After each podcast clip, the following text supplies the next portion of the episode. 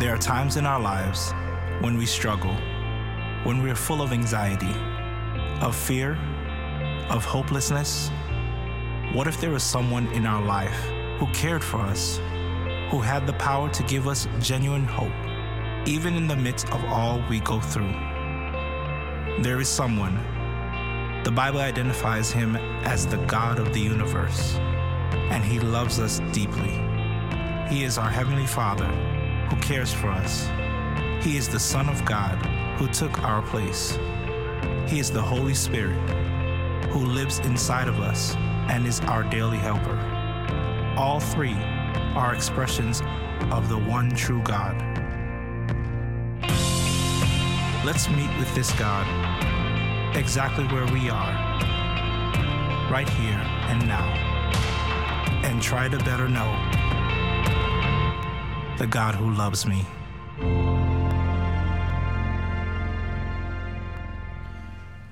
Good morning, family. Can we go ahead and clap our hands and celebrate the God who loves each and every one of us? It is such a joy to be here with you today. My name is Xavier, and I have the ultimate privilege of serving as the campus pastor at our Missouri City campus. Uh, and we are just excited that you are in church today. If you're joining us online or if you're at the Missouri City campus, Pastor Tim is preaching live at the Richmond Rosenberg this campus this Sunday. So if you're at the Missouri City campus, thank you so much for locking with uh, locking in with us. We're so excited that you're there. And depending on how many amens I get from Sugar Land today, this might be my last sermon ever here so I'm coming back to see you next week. So no pressure, Sugar Land. I just wanted to put that out. I'm joking. I'm joking, of course. Hey, thank you so much for being here today. Uh, we're jumping into a brand new series called The God Who Loves Me. And the truth is that it's meant to be a personal series because it's almost an alignment back to an understanding of the God who loves you. And that's why it's called The God Who Loves Me. We're very creative uh, with the title. And so, what we want to do over the next couple of weeks is if you're in the room and maybe you know who God is, we want to make sure that we get almost an alignment done, the same way that we would do for our cars and those types of things. We want to get an alignment to make sure that we're all centered on who God really is and who He's revealed Himself to be in His Word. And, and if you're not a Christian or you're not a believer in the room today, we're hoping to introduce you to this God so that you can make the best decision about your life. This past week, uh, my family is in town. I have a few family members in town, and uh, we were celebrating the upcoming birth of our child. It's a baby shower. Uh, our, our, son is due October the 30th, and we're excited about it. And so we did all the baby shower things. We had the baby shower meatballs, and the baby shower pasta salad, and the baby shower games that nobody knows how to play. We gave away those $5 Starbucks gift cards that you can't get anything at Starbucks with. It's the whole, the whole experience. We made sure that, that they got it. Uh, the point is, later we were reminiscing just about advice, advice that I had gotten from my parents, advice that Francine had gotten from her parents, and we were just having these conversations. And I grew up in a country, I grew up in a, in a, in a small town in eastern North Carolina that was smaller than Rosenberg, both in size and population and it not a lot there. And so we enjoyed being outside. We had imaginations because that's all we had. And so we would go and we would hunt and fish and be outside all the time. My grandmother actually owned chickens because we lived kind of on this farm or whatever. My grandmother owned chickens and i mean weird animals. And i was just really scared of all of them. As the baby boy i was scared of everything that was on this uh, farm. And so i was scared of the cows. I was scared of the dogs. I was scared of the bees the hornets the ants the whatever it was, I was scared of it. As the baby, I just, I don't know, I, I kind of carried that mantle for the rest of my family. Don't worry, I'll be scared so that nobody else has to. And, and so, yeah, I was brave like that. And so um, I, I, carried this mantle for my family, and my, my dad, in trying to console me one day, he gave me this piece of advice. He said, Hey, son, I'll remind you two things. Number one, uh, animals are always more afraid of you than you are of them. And number two, he reminded me, son, if you don't mess with an animal, it won't mess with you. And I believed that. Mm-hmm, sure did. And one day, in true country fashion, I was walking to my grandmother's house. It was about a mile away from where I lived. And off in the distance, I could see uh, a dog. Now, the dog, I didn't know what type of dog it was. I wasn't close enough for that. It was just a, a white dog off in the distance. And so I decided, hey, I, I, won't mess with it because I remember what my dad told me. He's more afraid of, of me than I am of him. And then, number two, as long as I don't mess with him, he's going to leave me alone. So I'm walking up to my grandmother's house, and then eventually, I pause because I hear something, and the dog is running and charging up to me. And I keep going, okay, he's trying to scare me, he's not gonna bite me. And before I could even think, move, run, or jump, he jumps and latches onto my arm, and he starts shaking and biting me and attempting to take my life. I might not be standing here before you today. I mean, it's funny, but legitimately, I feared for my life. And so I start fighting this animal off. If you're a dog lover, this is where you close your eyes, close your ears. I'm like trying to punch the dog. I'm like trying to kick the dog. I'm down on the ground. Like he tried to bite my neck, so I like put him in the headlock. And then, I mean, I'm just going to town, like going, going to town. I, am sorry, I still have the scar on my knuckle to prove it, but I, I was screaming for my mom, even though she was nowhere around. That's just the first thing that popped into my head. And I finally uh, make it out of the situation. I get in the house. My dad picks me up. We go to the doctor. They give me 27 injections um, because I had to get vaccinated or whatever for rabies. And I'm having this conversation with my dad, and I learned a lot in that moment. What's the moral of the story? Moral of the story is don't trust anything your parents say. Uh, no, I'm joking. I'm joking. I'm joking. The, the, the moral of the story is since that day, I have treated every animal differently. I've treated every dog differently. I go to friends' house now and they have like these family friends that they like take pictures with and dress up and all that stuff. And they're like, oh, that's just Spot. Spot doesn't bite. I was like, I'm about to send Spot to his spot up in heaven if he doesn't get away from me. It's going to be in the end of him. Because my interaction, my image of animals has been completely skewed. And so now that shapes my interaction with every other dog and every other animal. And why am I really telling this story? It's because there's an image in your head and in my head that we have of God. And our image of God will shape our interaction with God. And, and, that's your first point right there. It is my image of God shapes my interaction with God.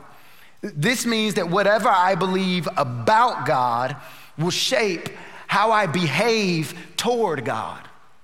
And so, having a misrepresented image of God the Father in our heads will really not just mean that we don't get to have a true intimate relationship with Him, but it means that we will interact with the rest of the world differently if we don't learn to see God for who He has revealed Himself to be inside of the scriptures.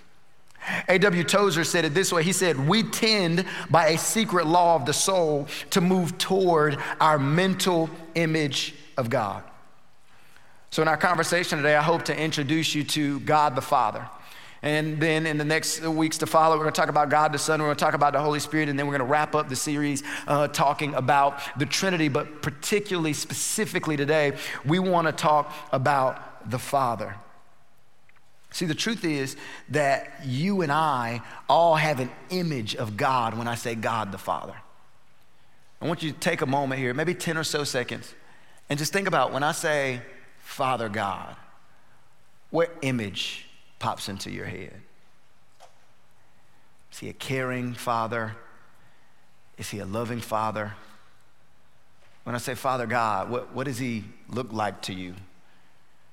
Does he, does he have a, like a long gray beard? Does he like walk with a cane? What, what, what does God look like in your head? What, what is he like to be around? Is he warm? Is he affectionate? Is he emotionally available? I want to read a scripture to you, and then I'm going to come back to the image that we have. It's in John chapter 14, verse number 6 through 11. Um, this is Jesus talking. He's having a conversation with some of the disciples. He says, This says, Jesus said to him, I am the way and the truth and the life. No one comes to the Father except through me. If you had known me, you have known my Father also. From now on, you do know him and you have seen him. Philip said to him, Lord, show us the Father, and it is enough for us. And Jesus said to him, Have I been with you so long, and you still do not know me, Philip? Whoever has seen me has seen the Father. How can you say, Show us the Father? Do you not believe that I am in the Father and the Father is in me? The words that I say to you, I do not speak on my own authority, but the Father who dwells in me does his works. He says, Believe me that I am in the Father and the Father is in me, or else believe on the account of the works themselves. See, this idea of God being a Father is something that is not exclusive to the New Testament and exclusive to Jesus' references. However, I want to draw your attention to how stark of a difference uh, the usage happens. In the Old Testament, God is referred to as a father roughly about 15 times.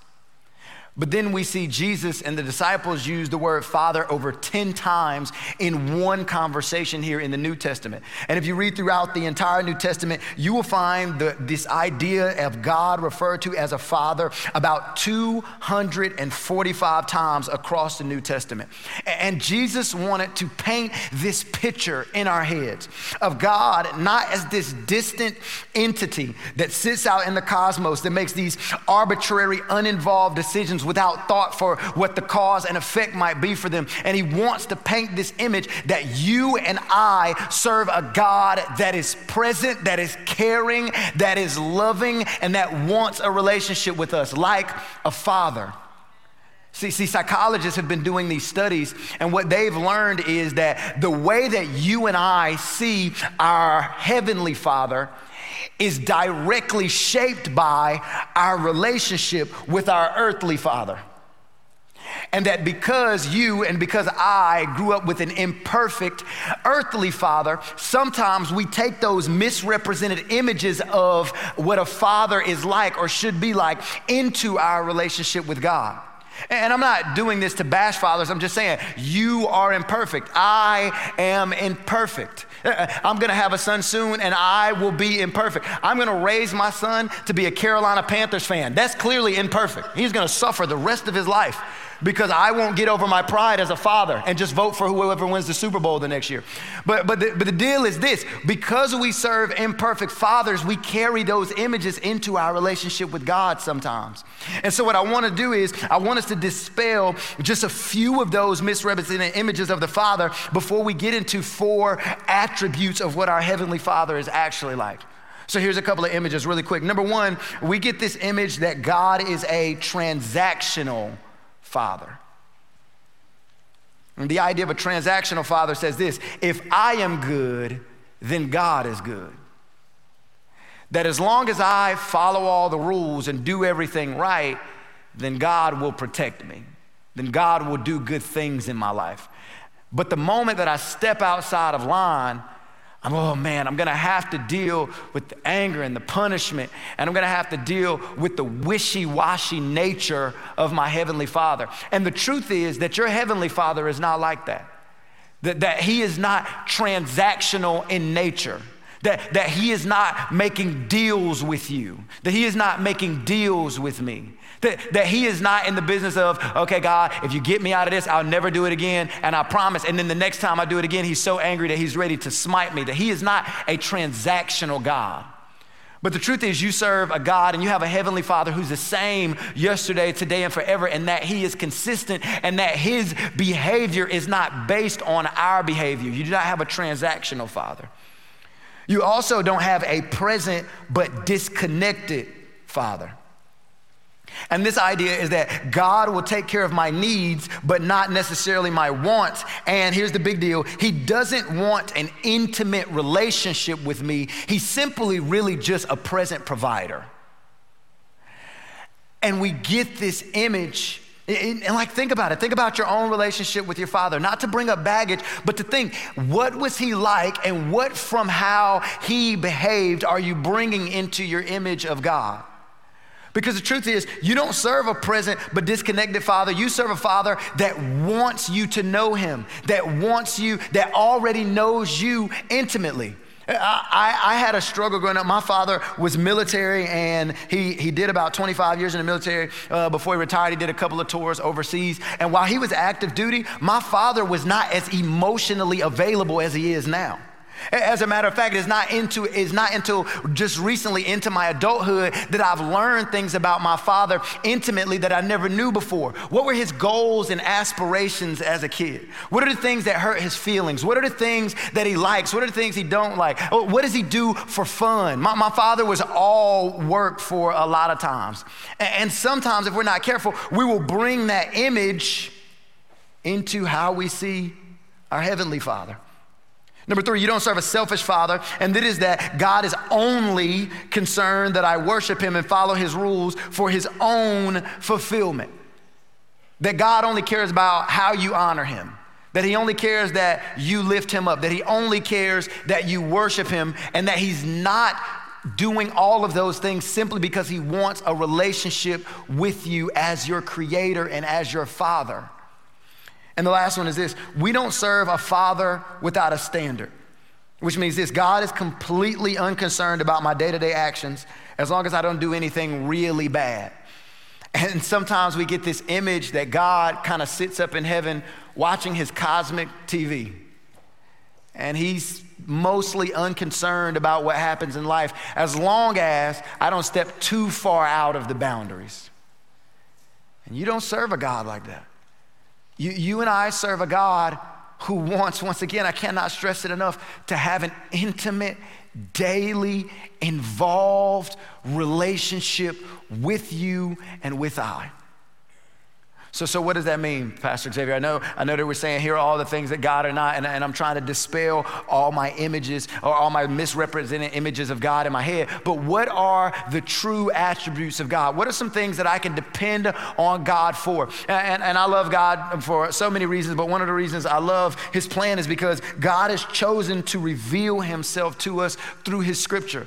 And at any time you and I have questions about God, what is He like? What are His attributes? Anytime we want to get to know Him, He has given us this gift and He has given us His word as a way to reveal Himself. And so, what we're going to do is we're going to dive into some attributes and we're going to read some scriptures that supports these attributes and see if we can build a clear image of God. And then at the end of all of these attributes, I'm going to tell you rather than this just being a study about God, I'm going to tell you why these attributes matter so much to us day to day. Here's the first one is that you serve and I serve an omniscient God. And that's just a fancy way of saying He is all knowing all the time. He is literally all knowing all the time. And uh, the scriptures, 1 John chapter 3, verse 20 says this For whenever our heart condemns us, God is greater than our heart and he knows everything. And I love this scripture because it proves that not only does God understand everything and know everything that happens externally, but he understands and knows everything that happens internally. It's not just that God is all knowing in that He's the Jeopardy champion. God is all knowing because He knows the details of your day to day life. He knows the details of your struggles. He knows the details of the things that pain you. He knows the details of the things that, that cause you to be sad or angry. He knows the details of your desires. And here's why this matters because He completely knows and cares. Luke chapter number six.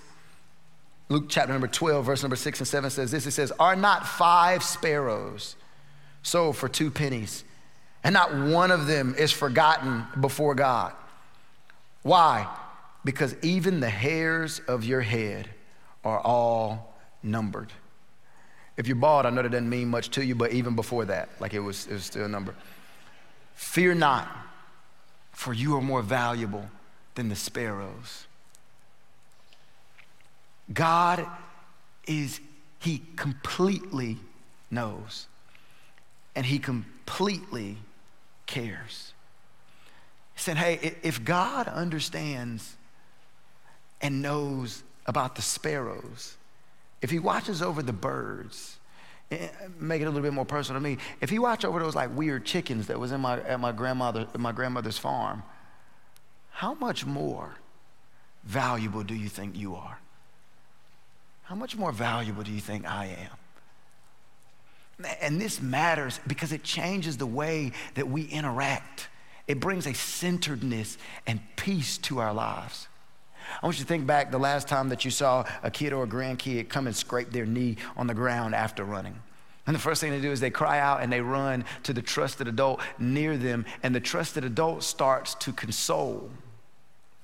And before an ointment is applied, and before the, the bruise is cleaned, and before there's even a band aid, the, the child has a peace. Why? Because the child finds peace in knowing that there's somebody present who knows a little bit more and cares about everything that I'm going through. And it brings a peace to life. And so I don't know what you've been dealing with or processing, but I need you to know that your heavenly Father knows it. And He's not surprised by it. And that means He's not surprised by your sin struggle. In that you never sin, and God goes, Oh my goodness, I couldn't believe you did that. Because He knew and He cared anyway. First attribute of God is that He's all knowing all the time. The second attribute of God is this is that he's omni present. That's just another fancy way of saying that the Father is always present all the time. The scripture says this Genesis chapter 1, verse 1 says this In the beginning, God created the heavens and the earth. And it continues in Colossians chapter 1, verse 17. It says, And he is before all things, and in him all things hold together. We serve a God that was not created, nor was he born. We serve a God who just always was. But, but the best part about serving a God who always was, he was as a past tense version of God. We just serve a God who really just always is. But see, that's, that's too present because right now is your is, but you're going to die one day and pass away. And, and you serve a God who not just was, and you serve a God who not just is, but you serve a God who always will be. See, see, I had a, yeah, that's, come on, I see somebody saying amen in here. Oh. Missouri City, they're trying to keep me away. I'm, I'm, I'm trying to tell you. Here we go. Uh, my grandmother used to say this. She wasn't concerned about proper grammar or syntax when she was talking about God. She said, You serve a God who is He who was before there was a was and will be when forever and always ain't no more. And, and that's the way she would describe this God that we serve. But it's this idea that you don't have to worry about God never being around because He literally is omnipresent. And so here's the question if I ever feel like there's a moment where God is absent, it's not because He he's disappeared, it's just because I'm not aware. And, and, and, that is further backed up in the scripture. The 34th Psalm, the fourth verse says this It says, I sought the Lord, and he answered me, and he delivered me from all my fears. Why does this matter? This matters because when you look for him, you will find him. When you look for your God in situations, you will find your God in situations. Even in the middle of pain, when you learn to look for your God in the middle of pain, when you learn to look toward your Father in the middle of pain, you will find your Father in the middle of the pain. Here's the deal when you learn to look toward your Father in the middle of correction, you will find your Father in the middle of correction. When you learn to look for your Father in the middle of sickness, you will find your Father in the middle of sickness. Because you serve a Father that is completely present all the time. That there's never a moment He takes a break. That there's never a moment that He gets so frustrated with you that He turns His back and says, I just can't deal with this right now. That, that, that you'll never give Him anything that's beyond His capacity to care about.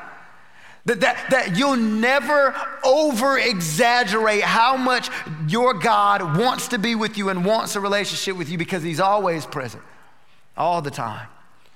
So in church, when we sing songs like God, we want your presence and make us more aware of your presence, we're not inviting God to be somewhere that He isn't. We're saying, God, in this moment, we're looking for you and we want you to show us where you are.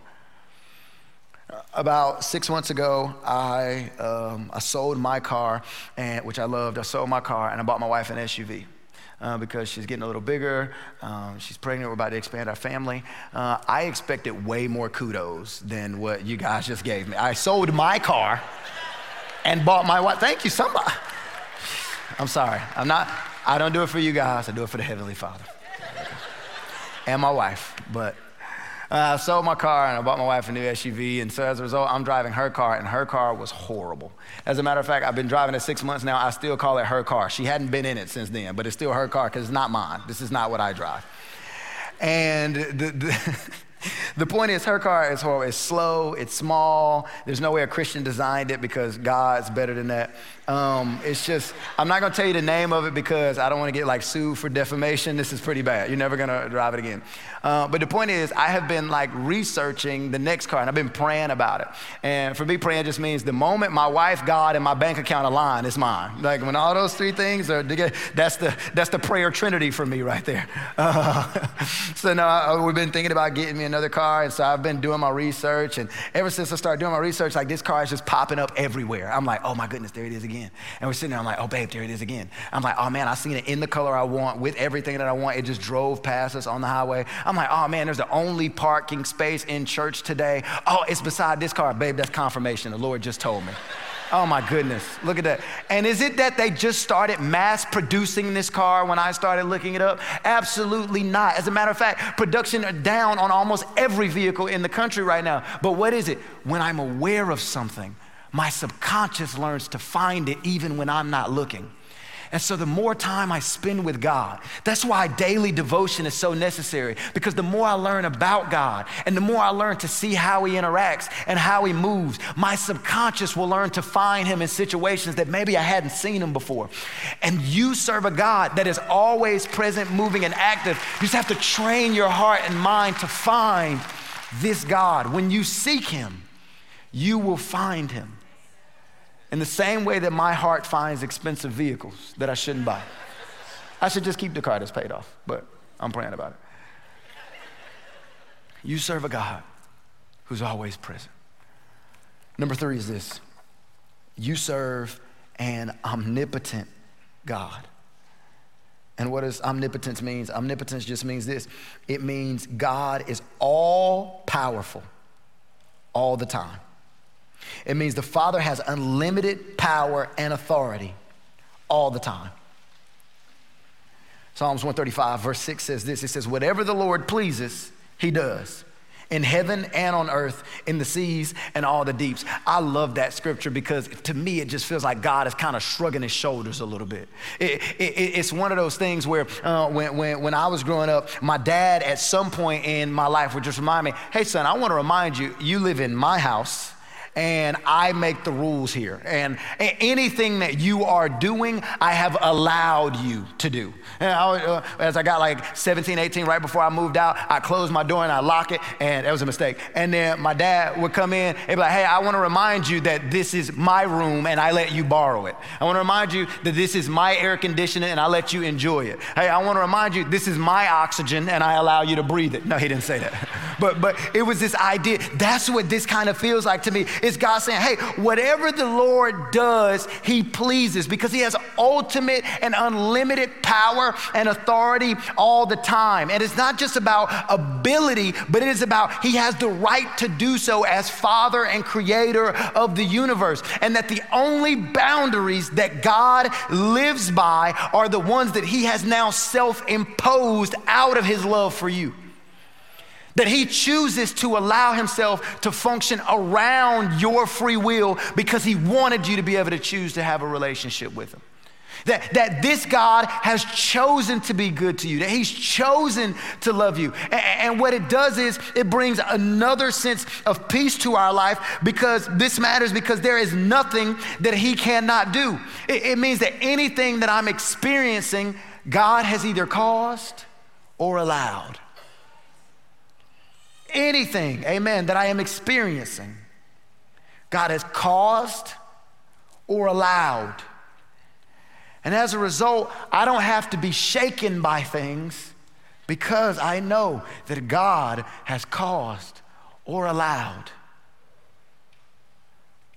I had a, um, I have a little bit of airplane anxiety there's this thing that happens. I did research on it because I couldn't believe it. I've never been scared of flying until right around the time I got married. But fun fact, there's this thing that can happen to you uh, in your uh, late 20s and early 30s that if you have a major life event, like mine was my wedding a couple of years ago, and you have any like uh, anxiety, you know, I was just scared. Like I wasn't scared to marry my wife. I was just like, oh my goodness, I'm nervous. But my brain now attaches that to airplanes, and I can't fix it. And so now every time I get on an airplane, I'm just anxious for no reason. Like I don't think I'm gonna die. I don't think anything like that is gonna happen. There's there's just this unknown anxiety that pops up when I have to get on an airplane and take a flight. Uh, my wife and I, we got married. We were long distance, but we got married in North Carolina, and then we flew to our honeymoon in Puerto Rico. But as we were uh, about to taxi to go to Puerto Rico, there was this crazy storm that had just hit Florida. And I mean, it was raining, it was thundering, the clouds were out, and it was just bad. We sat on the tarmac for over two hours waiting for this storm to pass, but it wouldn't pass. And eventually, the pilot comes on the intercom. He said, all right, everybody, we're going to try it. And I was like, whoa, whoa, whoa, whoa. I don't know if you guys were listening, but he said, try. I don't, I don't want to try anything, sir. I either want us to leave or stay. I don't, I don't want to get up there and be like, oh, this is a bad idea. You think? No, no, sir. But he says, we're going to try. He's like, here's what I need everybody to do. I need you to loosen up your seatbelts. It's going to be really, really bumpy, and I don't want the seatbelts to hurt you. I'm like, this still doesn't sound like a good idea, sir. I mean, I, you know, so on and so forth. And so we're in the air, and it is just as bumpy or maybe worse than we expected it to be. People, I mean, we're flying up and down. You know, people are hitting their heads. Like, it is bad. And I'm praying as hard as I can. I'm not praying for my safety or anything like that. I'm just saying, God, if you kill me on my way to my honeymoon, then you and I got something to talk about when I get to heaven. I promise you, Father, this is not my idea of a practical joke. This is, I'm taking this personally. I don't know how much I want to be in heaven. No, I'm joking. Um, the, the, point is that there are moments, though, that, that my anxiety is quelled a little bit. Because there are these moments where I sit down on a flight and I always have my window seat because I like to look out of the window and kind of dream and imagine. And I sit down on my flight and I glance over to my right or walking down the aisle, in walks a pilot or a stewardess who's off duty and they come in and they sit at the row uh, just next to me. And, and, it brings me comfort because as the turbulence hits and the flight gets a little bumpy, every now and then I just kind of glance over at the other pilot. And every time, I mean, he acts like nothing is going on. There, there's nothing bumpy about the flight to him. It is normal. He's not shocked. And why? Because I'm comforted knowing that he knows, knowing that he has more power, and knowing that he is present and he's still not shaken. And the truth is that at some point in your life, you have to get used to glancing over every now and then to your Heavenly Father and realizing that He's in a situation with you and knowing that He's not shaken and knowing that He knows more and knowing that He cares more. And as a result, you don't have to be flustered by the turbulence because your Heavenly Father is present and He's not flustered and He's not shaken. You serve a God who's always present. You serve a God who is all knowing. You serve a God who's all powerful. And lastly, this you serve a God who is omnibenevolent. That just means that God is always good all the time. And Psalm 100, verse 5 says this For the Lord is good. His steadfast love endures forever, and his faithfulness to all generations. And the 34th Psalm, the 8th verse says this Oh, taste and see that the Lord is good. Blessed is the man who takes refuge is him. And to define God as omnibenevolent is to declare that his nature, essence, and being literally is all good willing. An omnibenevolent God is untainted in action, motive, thought, or feeling. And this means that at any point in your life and at any point in my life, God always has your best interest in mind and that He always has my best interest in mind, and that He genuinely and genuinely wants to see you in a good place. Now, the issue is because you and I are not perfect, we define good as differently. Sometimes we think if God wants good for me, He will give me what I want. But that is untrue because God is not tainted by your selfish ambitions or any type of selfish ambition. Which means that because God is always good and He always wants what is best for me, that means that there are times that God will oppose sin inside of me. And so God can be both for the prospering of your family and against your anger issues. That God can be both for the growth of your business and against your pride and arrogance. That, that God can be both for the proper management of your money and against your greed. Because an omnibenevolent God wants what is good for us all the time. We do not serve an omni indifferent God that only wants what's best for us as long as it doesn't hurt our feelings or as long as it doesn't cause any strife in our life. We serve a God who wants what's good for us even if we don't enjoy it and even if we do not like it. And the hardest part about this is learning to submit to God and trust His leading and trust His leadership when you don't know His reasoning to learn to follow God when you don't know the plan and when you can't see the way. To trust that God has already thought out all of the possible scenarios. And to trust That the path that He has you on right now, as long as you are submitted to Him and trying to live your life the way He wants you to live, to trust that as long as my path is submitted there, then the rest of it will work out for my good. Why does this matter? This matters because He is always for you. He is always for you.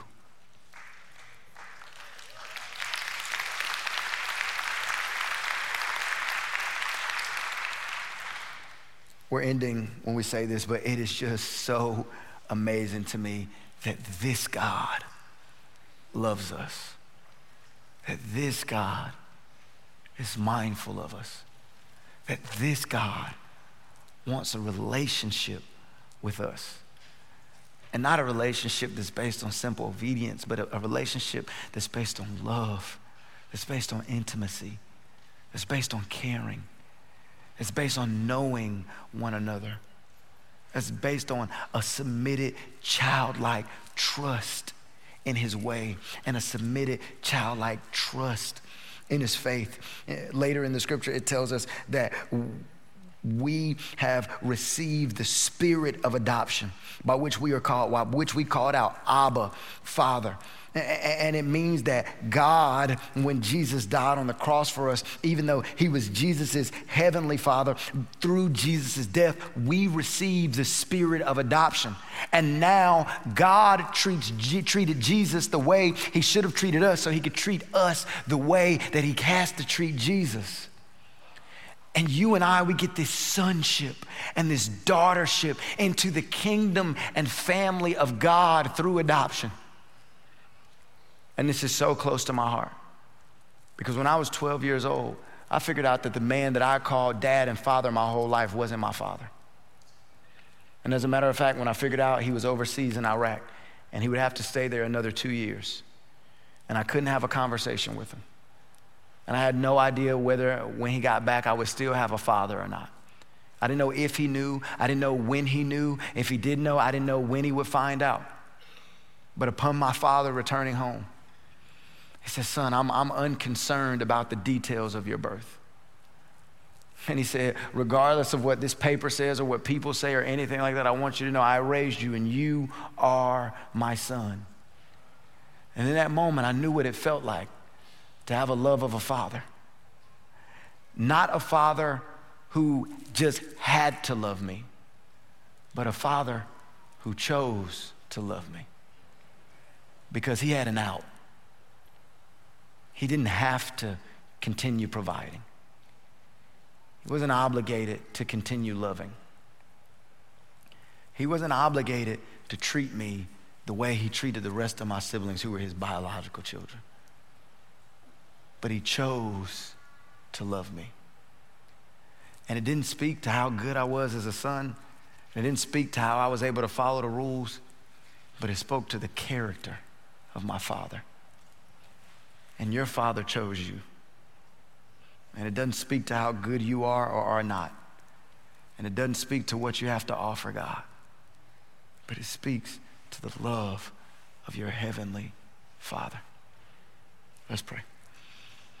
God, thank you so much for loving us when we were basically completely unlovable. God, thank you for being present with us when we feel alone.